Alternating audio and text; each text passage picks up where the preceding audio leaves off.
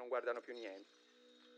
Al braccio destro disteso e ancora addosso i vestiti che portava, tranne una parte dei suoi jeans, recisa con una lama, che poi le ha tagliato anche le mutande.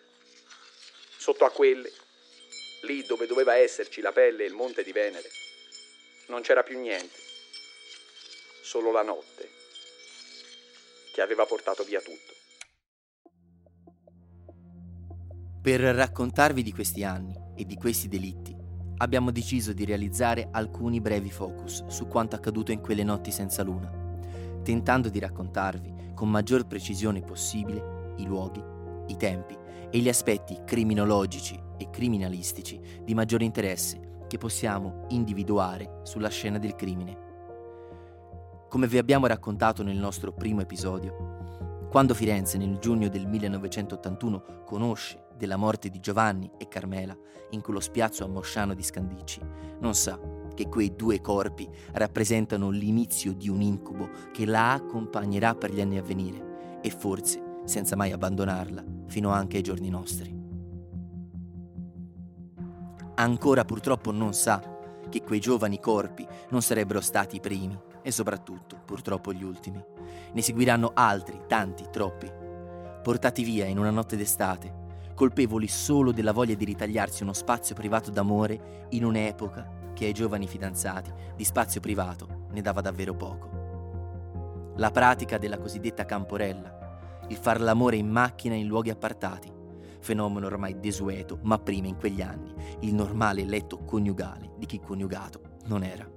Come Giovanni e Carmela, che sposati non erano e così, come tanti loro coetanei, quella sera del 6 giugno 1981 decidono di intrattenersi in quel rialzo, accanto ad un cipresso sulla via di Mosciano, con attorno qualche olivo. La notte. E come sappiamo, purtroppo per loro, non solo quella.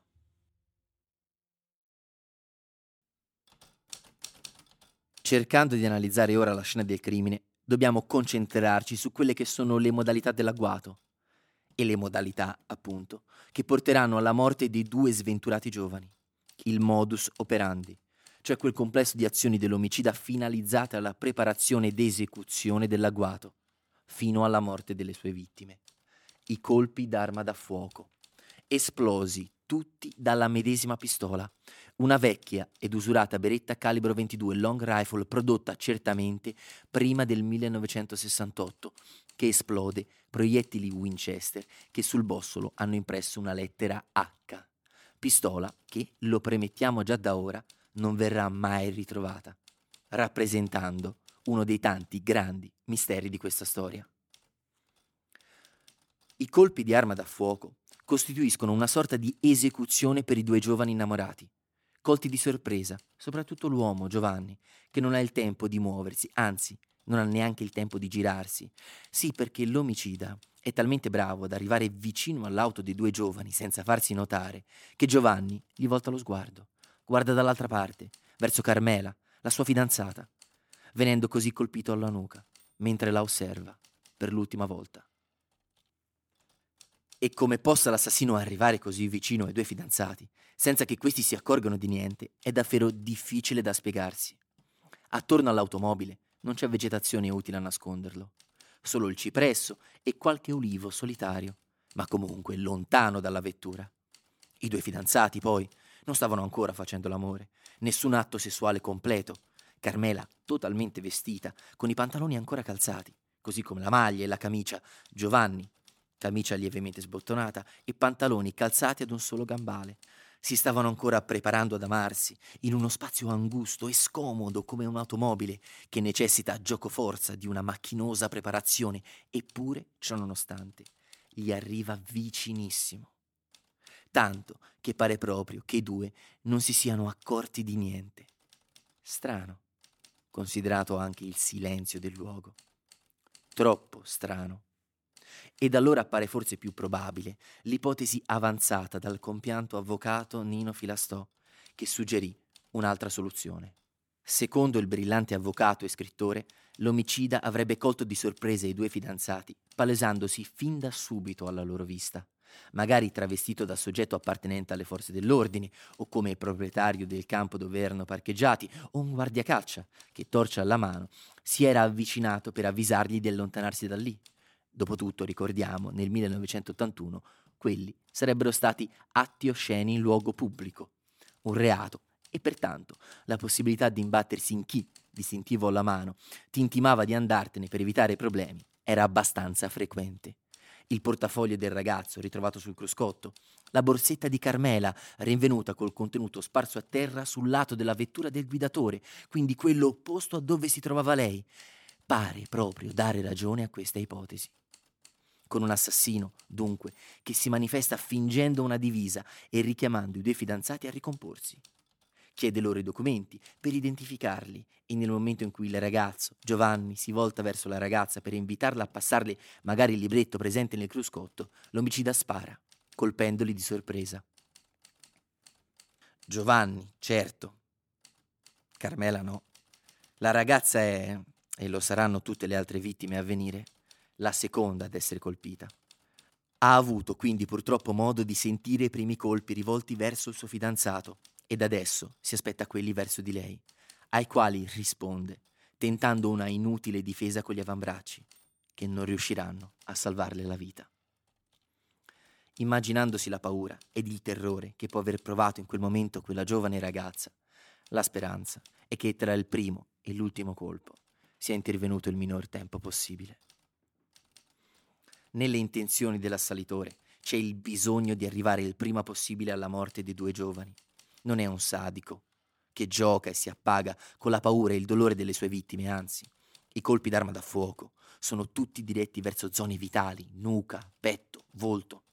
Vuole arrivare alla morte di questi il prima possibile. Abilità che, come vedremo con la prossima puntata, è stata ben affinata nel corso degli anni perché vedrete, quando vi racconteremo di altri episodi, questa sua precisione non sarà così scontata. Ed è una volta che la coppia è stata uccisa che inizia quella parte post mortem che ha reso il mostro di Firenze tragicamente noto alle cronache. All'arma da sparo abbina l'arma bianca, un coltello, un pugnale, che usa su entrambi i corpi, quando ormai questi sono privi di vita sul corpo maschile, in zone vitali come sul collo di Giovanni, con due precisi fendenti utili ad assicurarsi della sua morte o ad offenderlo, se mai fosse possibile, ancora ed ancora, oltre. Sul corpo della giovane Carmela, invece, l'uso della lama non è solo utile ad assicurarsene della morte, ma è diretto più in là, a prendersi una parte di lei e portarsela via con sé trasportata ad una decina di metri dall'auto, in un campo proprio sotto la stradina sterrata che i due fidanzati soltanto poco prima avevano percorso in auto ed innamorati, sognando la loro vita insieme. Stesa lì, fra la terra mossa, in una posizione che rivedremo purtroppo almeno un altro paio di volte, gambe leggermente divaricate, una dritta e l'altra lievemente piegata, un braccio teso e l'altro lungo il corpo, una ballerina in posa totalmente vestita, maglietta, camicia, jeans, mutande, tagliate così come jeans, recisi dal cavallo e lì sotto, la zona pubblica della ragazza, che ormai non c'era più, tagliata via, con tre precisi fendenti. Il mostro ha esploso otto colpi in mezzo al silenzio di un sabato sera, in una zona isolata, ma comunque teatro di molte coppie appartate, data la discoteca vicinissima, eppure rimane lì. Maneggia la scena del crimine, torna sui corpi ormai morti, li colpisce, li offende. Minuti, preziosi, preziosissimi alla fuga, spesi per rimanere con quei corpi ancora un po'. Quel tanto che basta a renderli oggetto e frutto dei suoi incubi, dei suoi demoni. E questo aspetto lo approfondiremo ancora nei prossimi episodi, quando vi racconteremo degli altri protagonisti di questa triste storia e comparando le varie scene del crimine, tentando di dare una spiegazione a questa macabra offesa alle vite e ai corpi di giovani fidanzati, tentando così di trovare una spiegazione ad eventi che una spiegazione non la possono avere perché nessuna spiegazione potrebbe mai giustificare questi omicidi di giovani, giovanissimi, massacrati così, mentre erano più vulnerabili, mentre si amavano, mentre si stringevano, senza nessuna colpa. Come Stefania, che non sa niente di Carmela, di Giovanni, del delitto di Mosciano Scandicci del 1981 e neanche sa cosa sia il mostro di Firenze, perché siamo sette anni prima che accada tutto questo. Con Stefania, che si sta preparando e si fa bella, con un filo di trucco appena accennato, per uscire di sabato sera, in un sabato di fine estate del 1974. ed attende che il suo fidanzato, Pasquale, la passi a prendere per passare una serata assieme.